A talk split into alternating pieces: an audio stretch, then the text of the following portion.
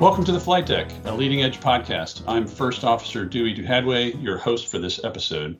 I'm here with Captain George Mladsi, Chair of the MEC Systems Scheduling Committee. Welcome, George. Thanks for having me, Dewey. Glad to be here. George, can you tell us a little bit about yourself, what equipment you currently fly, where you're based, and also a brief history of your volunteerism with ALPA? Sure, absolutely, Dewey. I am based in Newark, New Jersey. I'm a captain on the 737, and my journey in union work started back in 2006. At that time, I was invited to join up. I was doing some local work at the Newark pilot level on PBS and just helping some peers with scheduling and areas like that. Had a passion. Someone reached out and said, "Hey, would you like to volunteer at a higher level?" I said, "Sure. Let's learn what this is about." That started a very passionate journey to learn about scheduling, PBS, kind of what is this mystery behind the curtain. And from there, things transitioned under an amazing mentorship with Captain Jeff Nuger, who recently retired, and transitioned up into his role now as chairman of the System Schedule Committee. And it's just been a very fruitful journey along this road so far. No, that's great. And I know your work has benefited virtually every pilot that's out there. And you currently lead the SSC. So can you tell us a little bit about your committee? I know that it's probably more than people might realize. Sure, absolutely. And as I always said, I went to public school, so surround yourself with folks who are far smarter than you. And just we are amazingly blessed at the SSC level to have such a talented crew of volunteers. They really give selflessly day in, day out. I don't know if they understand such a thing as a day off, what that may mean, or a holiday, and really very fortunate. A little background on the SSC. Maybe one of the easiest ways to think about it is what's the world we live in before we get our schedules each month, and what's the world that we live in after we get our schedules.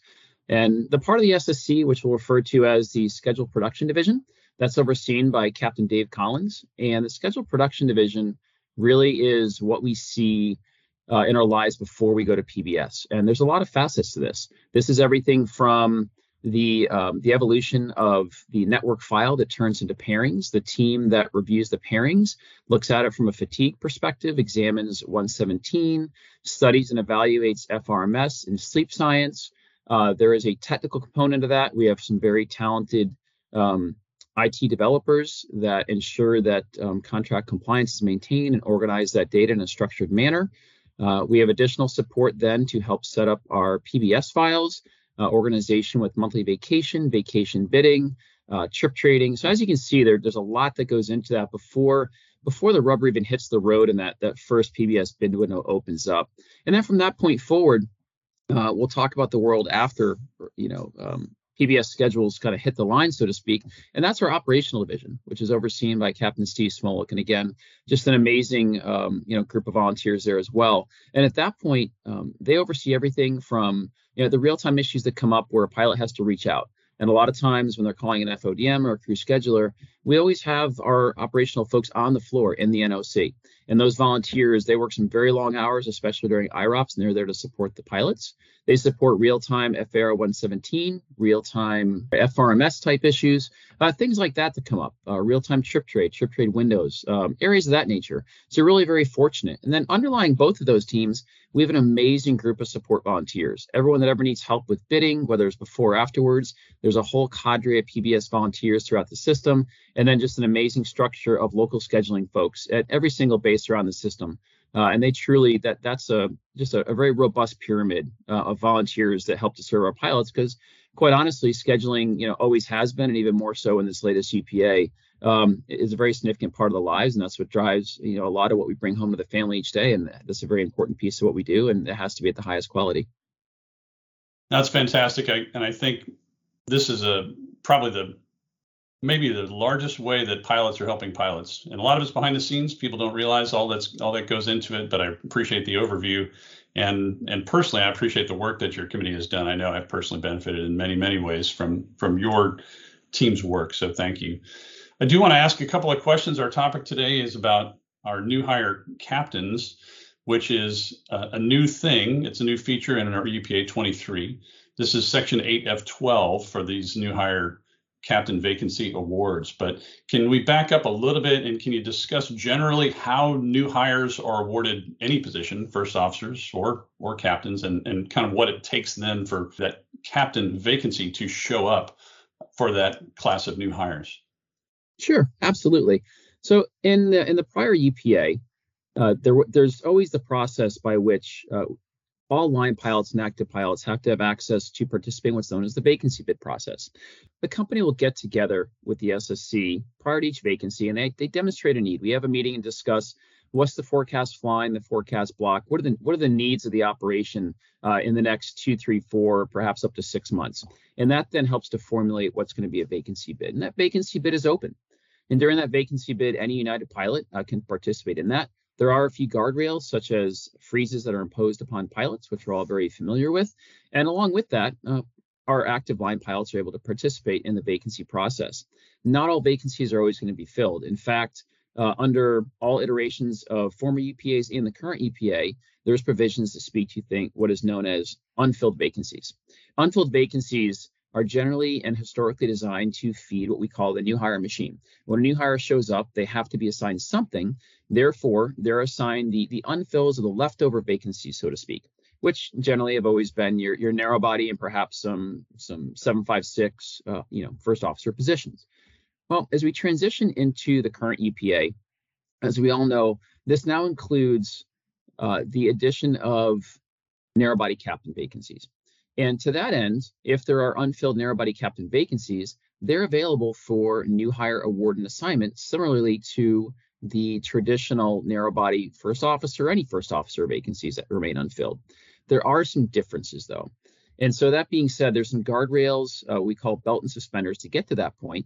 And really it's designed to ensure that all active United pilots have full access to those captain vacancy positions, because we do want the most qualified and tenured pilots to have that opportunity.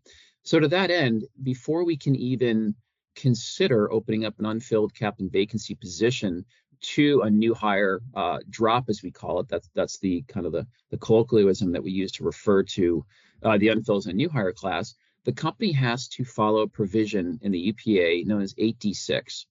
In this provision, they have to lift all freezes for all pilots that would like to participate and receive an award in one of these narrow body captain vacancy categories.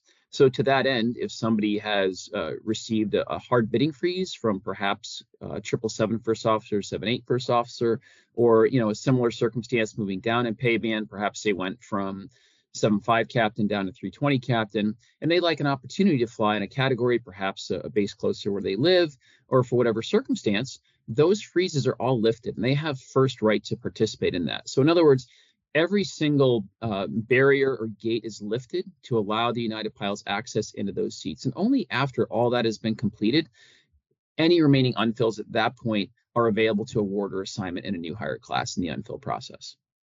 Okay, no, that's a very helpful overview. I do want to highlight along those lines that there were two very large base vacancies that happened back in October 13th. It was the first vacancy bid since EPA 23 was ratified, and it contained 100 737 captain vacancies and 100 first officer vacancies at both Denver and Newark. And so from a system scheduling perspective, and you mentioned a little bit about generally where they might come from. Are you able to go into any further detail about those two specific large vacancies? And has there been a vacancy bid quite like this in your time and as the chair of the SSC? Sure. I'll take that in a few pieces, Dewey. It was not surprising to see where those initial vacancies in the most recent bulletin of closed were initially proffered. And the reason is, and we've talked about this in past communication, as we came out of the backside of the pandemic, one of the interesting perspectives we started to see was an increase in unfilled captain vacancies, particularly in certain locations. And the unfortunate part is the locations where the unfilled vacancies were starting to increase is where the flying naturally wanted to be. So the efficient resourcing of the flying, or where the flying wants to originate, was in the coastal cities or mid-continent like Denver. So to that end, an attempt to address the issue, what the company was forced to do over the last year or two was somewhat move these vacancies mid-continent. So we started to see an increase in vacancy opportunities in bases such as Houston or Chicago or Cleveland. And the flying really did not want to be there natively. The flying natively wanted to be elsewhere. So this was an offset of desperation to somewhat move the flying to where the pilots wanted to be versus put the pilots where the flying wanted to be. And I think this is an age-old challenge that I think exists in every airline, you know, where the pilots want to live versus where the flying wants to be. So to that end, the company has recently, as a result of some of the changes in the EPA, they've changed their strategy. And their strategy is to start to be more aggressive in aligning the pilot staffing with where the flying wants to be. So right now, there's, as you look into 2024, 2025, there's a significant increase in the block hours, particularly in the coastal hubs, as well as in our mid-continent hub in Denver. And so, and to that end, with the ability now to ensure that once they've lifted all the gates we talked about and they've given every opportunity to all the pilots to participate there, they have an avenue to slowly start to try to put pilots where the flying is going to expand and expand quite rapidly as they kind of move forward into this this vision that they refer to as United Next. Okay, that's helpful, and a little bit of a background helps to clarify. You mentioned some gates that get maybe raised and things like that. So, I do want to talk about that. In fact, let's talk about that first before we talk about the things that might impact the new hires that were awarded this most recent class. But can you talk a little bit about the changes to those bidding freezes and the impacts, if any, on probationary pilots who previously would not be allowed to make these kind of choices to become a captain before their first year on property? Sure, absolutely. I'd say the biggest change in the concept behind freezes, and it maybe first we'll back that up a little bit. The general freezes haven't changed. We still have what's known as an 8D1 or an equipment training freeze and an 8D2, which is referred to as a bidding freeze or a hard freeze, as some people refer to it. That being said, really what's changed is perhaps the line in the sand, as we'll refer to it, when that freeze gets applied. So previously, under our former EPA, pilots' freeze did not start until they initiated training. So from the time they received their vacancy award, there was still some optionality to make some decision points in there. And depending on the decision that was made, and depending on whether or not there perhaps were multiple vacancies involved that hadn't been activated yet, that freeze outcome could be a little uncertain, or perhaps there was some changes that could occur with what the pilot would do based on their subsequent actions. Now we've moved that all the way up to bulletin award, we refer to as the vacancy bid award. So upon award, that is when the pilot receives their freeze.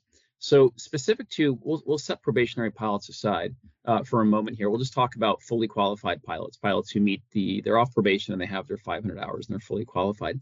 So now they're going to receive their freeze upon bulletin award. So even if we've gone through the exercise of lifting all those freezes and they have the opportunity to receive an award in one of these narrow body categories, or, you know, if that's not applicable to whatever category they're going into, the day after that vacancy bid closes, that is when that new freeze becomes applicable and kicks in and is based on their most recent award.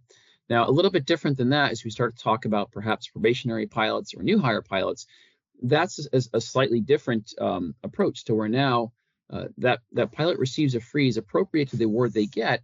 However, we have a new, not really new, the concept's always existed, but it's a little more explicitly stated, known as a imputed bid freeze. So, or imputed effective date, so to speak, is probably a better way to say it. So for this, once that pilot becomes qualified to be assigned training, that becomes the imputed effective date. That's very, very important, because what this does is this puts the company on notice as well. So once that pilot meets the minimum qualifications, whether they're under 8i1 Alpha or 8i1 Bravo, that then starts the clock. And the clock is very, very specific in the new UPA. It's a shorter clock. It's a 60-day window. And by the 45th day, they have the right up through that time to inform the company if they'd like to exercise displacement rights if they have not been assigned training.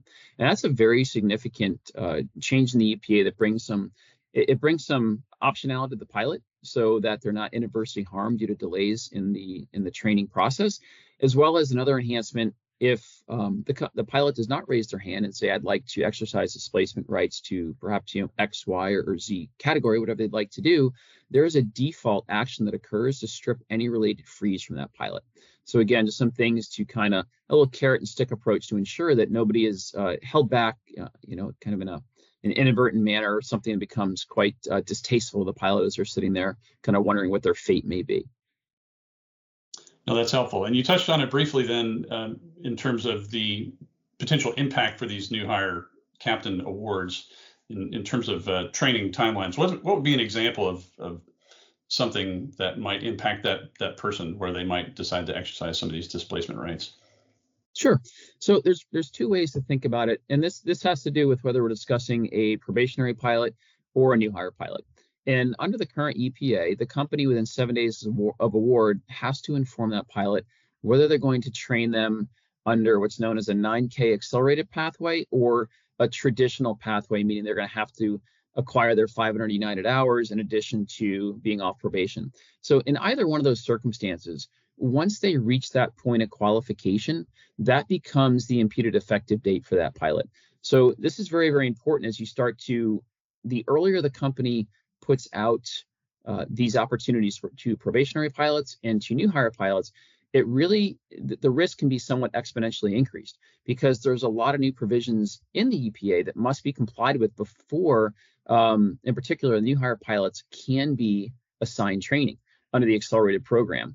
And really a lot of the intent behind meeting the captain demand for the 2024 and beyond timeframe was designed around the ability to utilize the accelerated captain training program. So perhaps we can talk about here in a little bit some of those requirements that have to be met, some of those things that need to be in place, because those are benefits, not so much for the new hire probation pilots, those are benefits for the larger pilot population that must be in place before any of this can be exercised on. No, I think that's probably the best way to kind of conclude our questions here. So this is a benefit to the company that they were able to award a captain vacancy, but as part of the solution and implementation of the overall UPA 23, there is a list of things that must be put into place.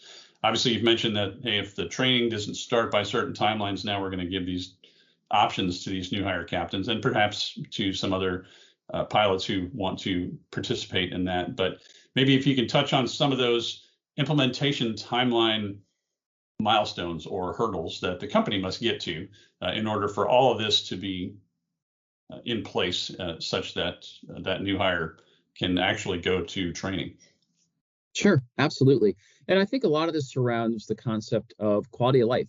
To be quite frank, a lot of the reticence for under the old UPA for pilots to participate in a narrow body captain bid opportunity was because the quality of life was just atrocious, particularly on reserve. There are a lot of challenges.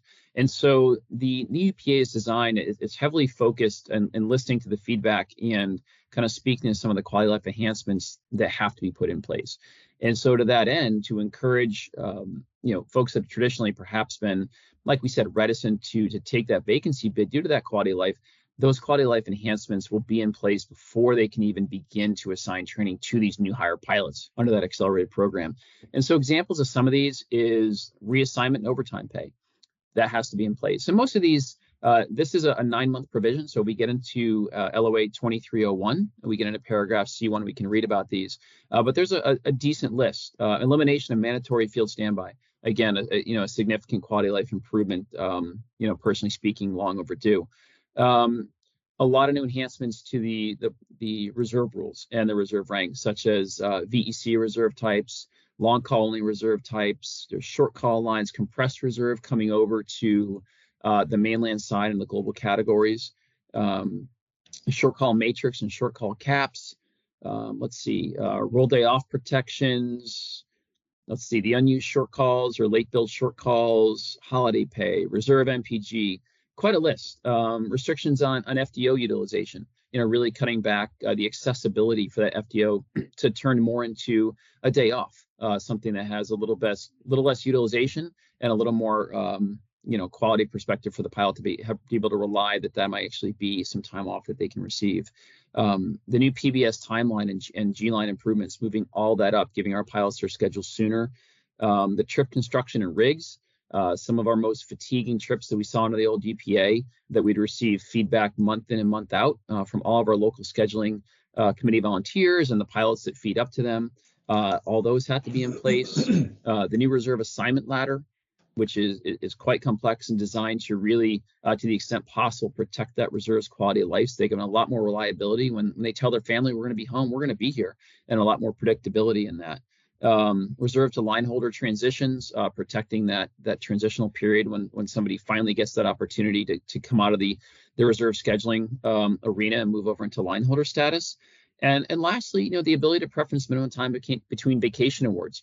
It may not seem like a significant you know, item as far as quality of life, but when it comes to annual vacation bidding, that's something actually that means quite a bit to several pilots, especially those that want to exercise their seniority with multiple vacation blocks. So to emphasize or clarify your point, before any of these new hire captains can actually be on their way in training, all of these provisions, and I know you only mentioned some of them, but all of the provisions for implementation that apply to the entire pilot group have to be in place before the company's allowed to train that new hire in that captaincy. Is that correct? If they want to train them as an accelerated pilot. And that really is the crux to what that section was designed to do. There is, if we start to move out, like we talked earlier, Dewey, about some of the 2024 and 2025, we take a look at the aircraft deliveries, the block increases, the growth. It's really, I can at least say in the tenure that since the time I've been doing this since 2006, it's the most aggressive growth plan that I've ever seen. You know, and talking to my great mentor, Jeff Nuger, and some other folks who have been doing this even longer, really, there's never been as aggressive as a plan to get there. You know, so to that end, there's a very high leverage point on the companies need to access those captains at that 350-hour point to start getting them trained over.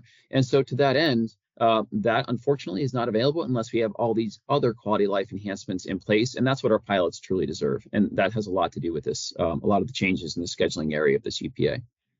No, that's great. And I know that's going to be a lot more that comes to you ultimately and your team that you lead. All of these provisions all have a scheduling feature to them in one way or another. So I know that you and your team are going to be hard at work to help this implementation become a reality, which in turn will help the entire pilot group. Is there anything else that you'd like to share with us before we wrap up our time today? I'd just like to say thank you, Dewey, for the opportunity. I mean, as we started off this conversation, really, I just feel blessed to be a part of this in a volunteer capacity. The team that works under the SSC, really, they're just thankless and selfless volunteers. And that goes from the lowest ranks. And really, they do the yeoman's work. And I would encourage anyone that ever has a chance to talk, email, perhaps, you know, passing the crew room or in the flight deck, if they see, you know, someone who's out there as an SSC volunteer, an LSC volunteer, one of your PBS trainers, please, you know, just take the opportunity just to say hello, say thank you. I mean, they really do go so far above and beyond, thanklessly trying to give back just to make this, you know, a better place for all of us and support our fellow pilots. So I appreciate the opportunity. No, that's a good word. And thank you, George. This has been very enlightening, and this will help our pilots stay informed. And thank you all for joining us on The Flight Deck, a leading edge podcast. You can help us out by sharing these podcasts with other United pilots and by leaving a review. Look for more of these podcasts in the near future. See you next time.